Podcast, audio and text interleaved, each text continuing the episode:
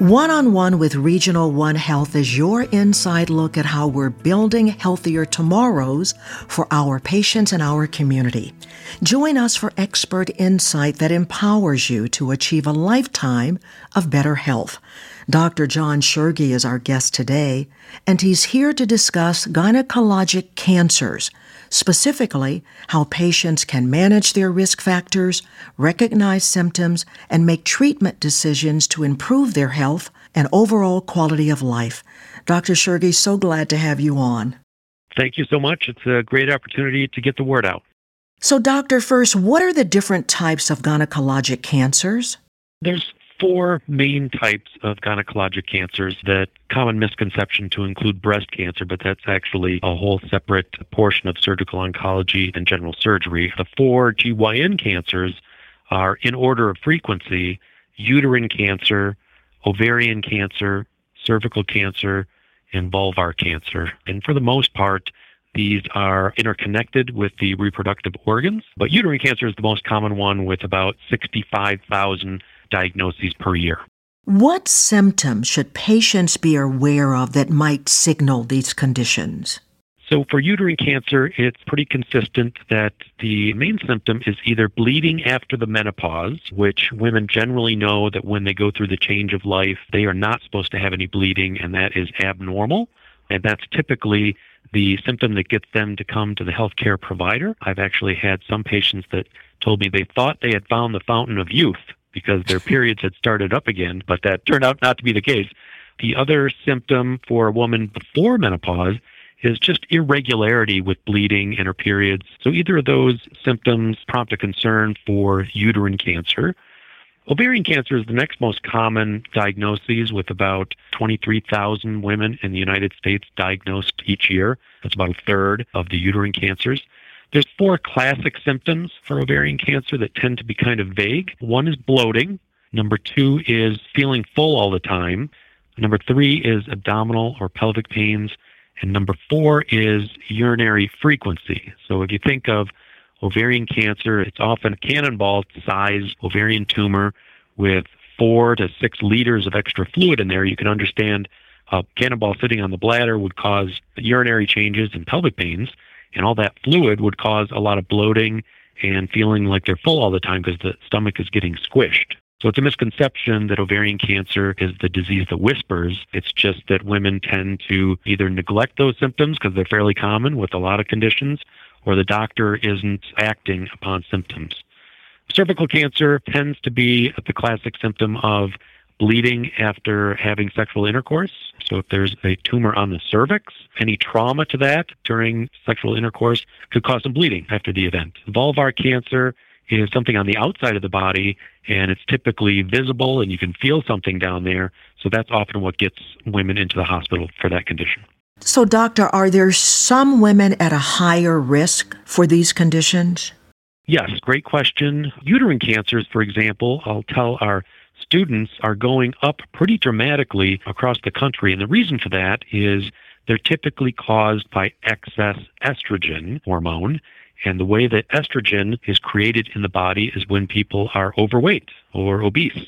The extra fatty tissues produce a type of estrogen that causes an increased risk of uterine cancer. So they're very directly related with the obesity epidemic in the country and increasing rates of uterine cancer. Ovarian cancer has a sizable fraction of people that are genetically predisposed. So, for example, a woman has multiple family members that has breast or ovarian cancer, and you're now able to get a genetic test that can identify what's called a BRCA gene mutation. And if you have one of those gene mutations, your risk of getting ovarian cancer is about 40% versus the general population, where it's about 1%.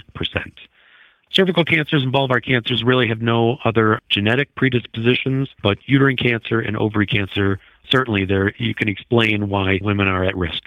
So, how can a woman manage her risk through screening, lifestyle, and other factors? What can be done? Well, the first thing that is helpful is not smoking. That's kind of a general health you know, concern that puts people at more risk for cervical cancer or vulvar cancer because it changes the cells that are exposed and they're more at risk for HPV infection and or dysplasia, precancer. Ovary and uterine cancer, ovary cancer, there's not much of a way to decrease your risk. It's a pretty insignificant risk, 1%. There's no screening for ovarian cancer. It's mainly just identifying if you've got family members and need to have genetic testing. And uterine cancer is weight loss or weight reduction strategies. So people that have very significant obesity are at sizable risk, but if they undergo gastric bypass or lose a whole bunch of weight, their risk goes away. Dr. Schorge, walk us through what a patient can expect in terms of getting that initial diagnosis and then talking to a specialist like you, for example, about their condition and treatment options. So, the one thing that is for sure is that if a woman with one of these types of cancer sees a specialist like me, a GYN oncologist, they have a much better prognosis much better chance of cure, much better outcome. And the reason for that is these are fairly uncommon, and the specialists like myself tend to put them on the right treatment sequence. And so that's important to seek out a line oncologist when you've got one of these cancer diagnoses.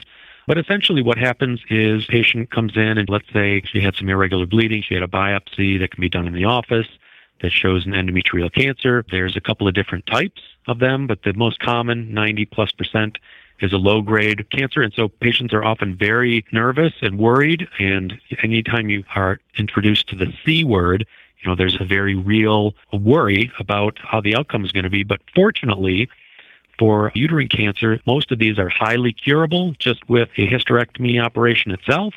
And the way hysterectomy operations are done these days is with tiny little abdominal incisions, minimally invasive technique, and often they go home the same day. So once you explain to the patients that they're going to need an operation, but they're probably going to go home that same day, need very little as far as pain pills go, they probably won't need any further treatment, and they won't have any hot flashes or other side effects, that tends to really be reassuring to them. And they feel like you've got a plan to proceed. And part of the reason that people go into my field is that you have a real opportunity, especially in, in the Memphis area, to impact health disparities within our region. And that's a big deal.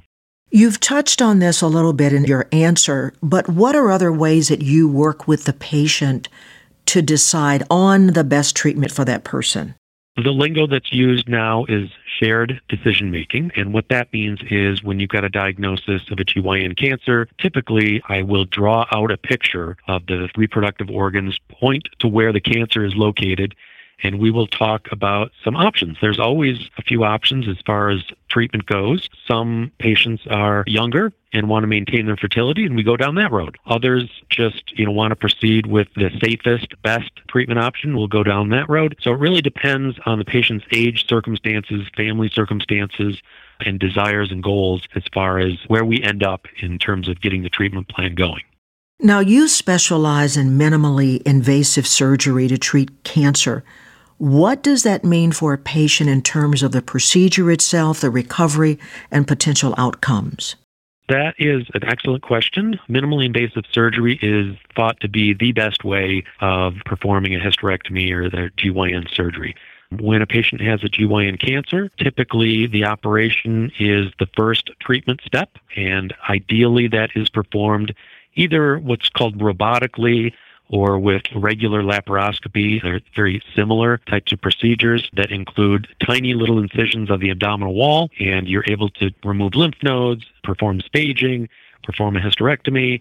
On the inside of the body, very technically, you know, expert dissection and so on. But all the benefits come afterwards when the patient typically goes home the same day, has a very low risk of infection, really has a much faster return to work. And so when I'm seeing patients as a second or third opinion, you know, it may or may not be the case that they were advised to have minimally invasive or an open procedure, but everybody would acknowledge that an open incision, what's called a laparotomy, which is a bigger incision, is inferior in every which way, including risk of infection and complications.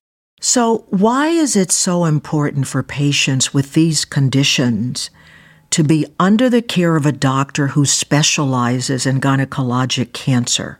I would say because we see this all the time. We've got a lot of experience with each of these four diagnoses. The field, like a lot of medicine, moves rapidly. So you're needing to keep up with new treatments across the country. We're fortunate here at Regional One to be the main site for our University of Tennessee Health Science Center. We're engaged nationally with new practice updates. We are the people that wrote the textbook. And so we're fairly plugged in with new advances and better and new ways of doing things. And you want to see a doctor that is in this specialty if you have a GYN cancer and you want them to be as updated as possible with the best and the newest treatments. That's great. Dr. Schorge, anything else you wanted to add on this topic that we didn't cover?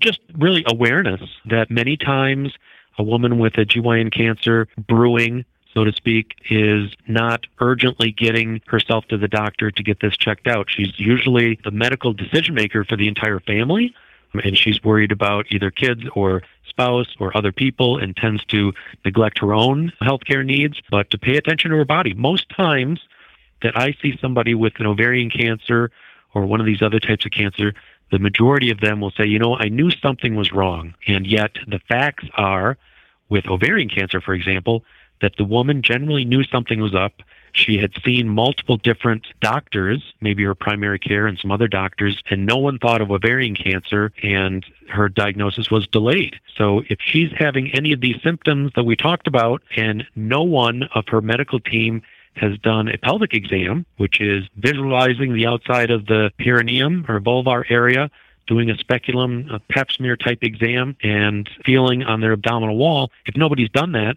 they haven't been appropriately assessed for one of these cancers, and they need to be. Dr. John Schorge, this has been so informative. Thanks so much for going into detail about gynecologic cancers, the symptoms, and what patients need to know to manage their risks. Thank you. I appreciate the opportunity and can't thank you enough for getting this out there to help improve the care of women in our community. It is a high risk center of health disparities, and I'm proud to say that with the cancer program now at Regional 1, patients in town do not have to go 20, 30 miles away to receive this type of care. We're proud to have them stay right here at Regional 1 and receive world class care. Dr. Schorge sees patients at Regional One Health's main campus and East Campus. For an appointment with Dr. Schorge at either location, call 901 515 3809. That's 901 515 3809. Thanks for making one on one with Regional One Health part of your journey to better health. Join us next time as we cover another topic to keep you on the path to a healthier tomorrow.